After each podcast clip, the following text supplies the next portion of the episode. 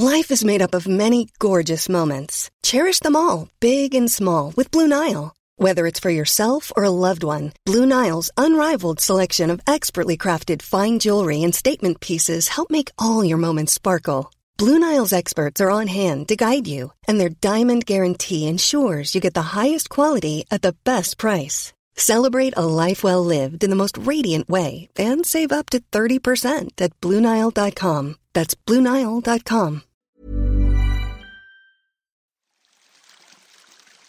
The general view is that waterways, such as rivers and underground water sources, will eventually recover after severe drought and resume their normal flow when the rains return. But new research from Australia pours cold water on that theory. I'm Charlotte Bergmanis, and I chatted with Tim Peterson from Monash University to get the flow of his new research. So, everyone's always assumed that when a drought comes along, it's less rain, so the rivers go down and underground water goes down. But when the rain returns, all of our rivers will just come back eventually. We looked at lots of water catchments across Australia that were severely impacted by a drought, and we found out that 100 millimetres of rain before the drought would have produced more stream flow than the same 100 millimetres after the drought. So less rainfall is being funneled into the rivers after the drought. And importantly, it's not just the catchments are taking a long time to recover, they appear stuck in this sort of low stream flow behaviour. If these rivers are not recovering because the rain is not going into the rivers, where is the rain going, do you think? Yeah, we wondered the same thing. And we, we looked pretty carefully at thought about where there's only so many number of places it can go and then looked at some groundwater data and it didn't seem to be going there. So the best evidence at the moment is that the trees are able to hold onto this rain more tightly than they did before. If our rivers are already struggling to recover after droughts, could climate change make this worse? Short answer is yes. This would mean, for example, that could become more likely that catchments would shift into this low state and less likely to recover.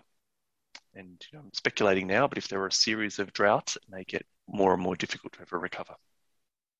As we know, Australia is a very large country. How big was your study site? So the study site was in the state of Victoria, which is in southeastern Australia, about the size of the UK, or about half the size of California. Is this an international problem with catchments, or is it something that's just impacting Australia? One of the first things for this non recovery is seeing a shift or change in behaviour during the drought. And this change in behaviour has also been observed in California and Chile and China. Those three countries seem to have the first requirement. And if hopefully someone studies what is happening after their droughts, we can learn if this is a worldwide issue. There is some hope. So when we looked at a very severe but short drought in 1983, some catchments had this change of behaviour, but all of them eventually recovered. The one third of catchments that have not recovered now probably will. We just don't know when they will or what the drivers are now. From the theoretical work, we think there'll be some threshold that has to be crossed before they will recover. So, for example, like a really wet year or two.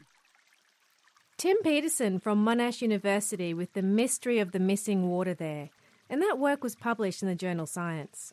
Music in the program is sponsored by Epidemic Sound, perfect music for audio and video productions.